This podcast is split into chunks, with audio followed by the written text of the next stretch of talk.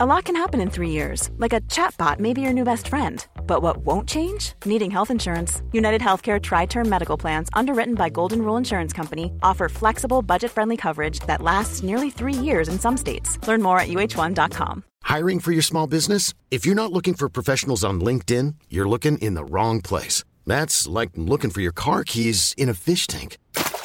LinkedIn helps you hire professionals you can't find anywhere else, even those who aren't actively searching for a new job but might be open to the perfect role. In a given month, over 70% of LinkedIn users don't even visit other leading job sites. So start looking in the right place. With LinkedIn, you can hire professionals like a professional. Post your free job on linkedin.com slash achieve today.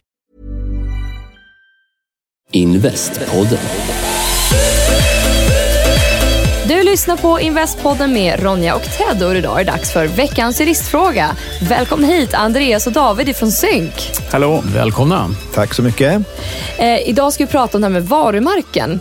Eh, om jag nu skapat någonting, måste jag registrera mitt varumärke? Det är väl ditt expertområde David? Ja, alltså du måste inte registrera det för att få använda det. Men det är ju rekommenderat för att annars kan ju andra ta det varumärket och sälja och konkurrera ut dig med samma varumärke. Eh, så att det är verkligen... Alltså det skulle vara väldigt irriterande. Ja. Så de Eh, kan bara copy-pasta vad jag har I skapat? princip ja. Eh, om du inte skyddar det. Eh, så att varumärkets skyddet ger dig en rätt att hindra andra från att använda. Och gäller det skyddet för all framtid om jag har skapat någonting? Det gäller, från och med att du har fått skyddet, så gäller det, kan det gälla för all framtid. Eh, du får förnya det eh, var tionde år och betala en förnyelsesumma. Och sen kan du ha det för evigt. Det finns ju varumärken i Sverige som är över 100 år gamla. Men jag tänker så här, men nu har jag fått domännamnen. Har jag inte varumärket då? Eh, Tvärtom snarare. Att eh, du, genom att använda domännamnet skulle du kunna ha intrång i någon annans varumärke. Oh. Precis, så att eh, domännamnet är egentligen bara en adress, så du har inget skydd i den. Så inget skydd. Så att, eh, Ronja, note to self här, Investpodden. Fix it. Och det, vi, behöver- vi behöver snacka med David där Nej, men, och det där är en bra fråga, för det är egentligen samma med företagsnamnet.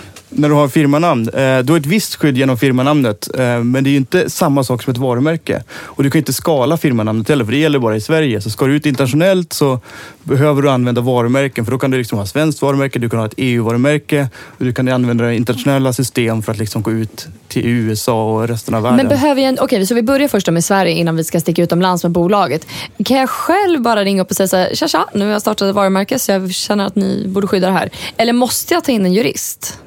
Du kan försöka själv eh, och ta hjälp till exempel av Patent och registreringsverket. De, de eh, är väldigt hjälpsamma eh, till en början. Men om du hamnar i problem, till exempel att ditt varumärke är för likt något annans varumärke eller att det är andra skäl att du inte kan registrera ditt varumärke. Ett varumärke må, kan ju inte vara beskrivande utan du måste ha någon typ av särskiljningsförmåga kallas det. Så du måste ha någon typ av originalitet. Eh, då kan du behöva hjälp att argumentera mot PRV eller mot den här andra parten eh, som du hamnar i tvist med. Okej, så då börjar man där, Patent och registreringsverket. Och sen då, om vi ska ut i världen. Mm. Eh, finns det något sådär som är liksom, här är hela världen-myndigheten Ja, och så går man till den och så är det Precis, klart? det hade eller? varit superbra ju. Och det är ofta säger, folk kommer till oss och säger vi vill ha ett globalt varumärke. Och det finns ju inte. Inte ens Microsoft, Microsoft har, har varumärken i alla länder, utan de väljer liksom de mest strategiska och vissa länder så säger de här, här tyvärr. Eh, Men det som rekommenderat, det som är väldigt eh, bra, man får mycket för pengarna, det är att ha ett EU-varumärke om man ska sälja inom EU. För då får man alla 28, kanske 27 länder då, snart, eh, till en ganska låg penning relativt sett. Men vad händer om vi, okej, vårt varumärke är starkt nu i Sverige Mm. och så ska vi nu ut i EU här. Men så finns det ett bolag i, eh, I don't know, Tyskland som har någonting likt. Faller det då för hela EU? För det, oss? Det gör det. Ehm, Så att, vad, hur vi rekommenderar processen, det är att när du kommer på ett smart varumärke, ett namn, så innan man går in och skickar iväg en ansökan för att registrera det, då ska man göra en, en undersökning. Så att man gör en, en eh, tar hjälp av, av en, en advokat som kollar runt vad finns det för andra varumärken inom EU? Hur stor är risken att det här hamnar i problem? Vad är risken att vi gör intrång i någon i Tyskland till exempel? Och när man får den värderingen så, så kan man bättre bedöma hur vi ska söka varumärken. Det är, det är ganska vanligt att man gör små justeringar i sin logotyp eller i omfattningen av varumärket för att kunna få igenom det. Precis, du var inne på det med logotyp. Så om jag nu vill ha tagit fram en logotyp och allt det där är liksom skyddat och klart och så vill jag förändra min logotyp lite grann, göra den lite snajsigare. Mm. Måste jag söka om då? Det kan vara så, för att du har en skyldighet att använda ditt varumärke så som det är registrerat. Så gör du för, för stora förändringar i logotypen så, så kan du behöva söka om. Ehm, Är det här dyrt? Det, jag tänker man är en ny startup och inte har så mycket pengar och sånt där. Det, det låter som att det... Och så vill man ha Ja, globalt det, skydd det, som inte inte- finns. Det är inte jättedyrt eh, om man ska vara i Sverige, det är inte jättedyrt om man ska vara i EU, men om man ska vara i väldigt många länder inom, i hela världen, då börjar det ticka på. För att skyddet gäller ju bara det landet där man har skyddet. Så har du varumärke i Sverige så kan någon använda det i princip i Norge utan att göra intrång i dig. Så att ju fler länder du bygger på, desto dyrare blir det. Är det här varför typ så här, chipsmärken kanske har olika namn i olika länder och sånt? För det kanske är för likt något annat i landet? Precis, det kan vara därför Burger King inte finns i Australien.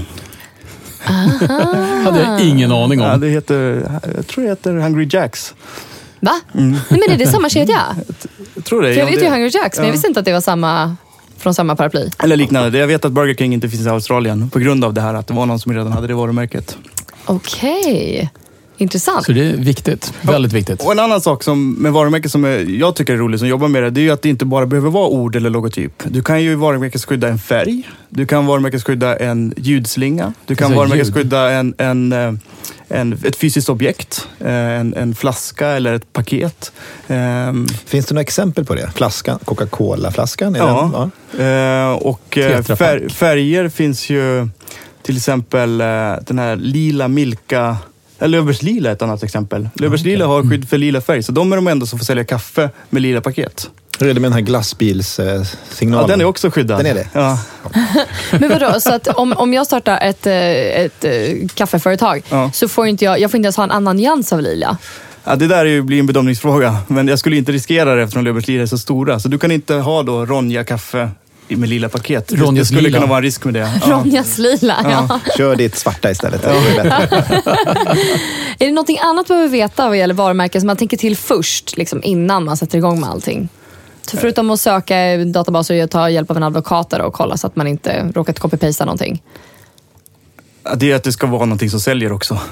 Ja, just det. Ja, men det då. Det är ju bra. ska verkligen liksom, det är ju steg ett. Ta någonting, ett varumärke som fungerar också. Eh, och där kan man ju känna själv eller ta hjälp av en brandingbyrå eh, eller liknande. Eh, och ofta jobbar ju vi då med att man tar olika alternativ. Att man har två, tre olika alternativ och så kollar vi dem och så sen ut efter det kan man bestämma vilket man ska gå vidare med. Och sen blir ni som så automatiserad hotmail och kom ihåg när man inte kan få sina namn längre. Så man får så här Ronja 1, 2, 3, 4, 5 som ett alternativ. Kanske.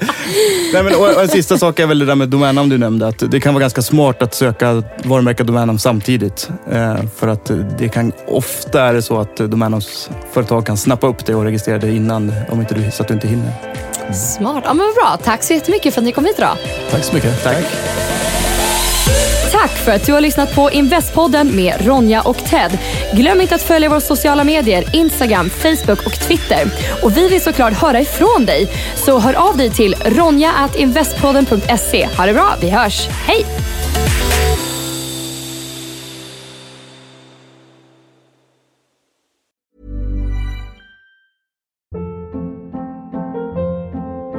Hold up. What was that? Boring. No flavor. That was as bad as those leftovers you ate all week. Kiki Palmer here, and it's time to say hello to something fresh and guilt-free. Hello Fresh. Jazz up dinner with pecan-crusted chicken or garlic butter shrimp scampi. Now that's music to my mouth. Hello Fresh. Let's get this dinner party started. Discover all the delicious possibilities at hellofresh.com.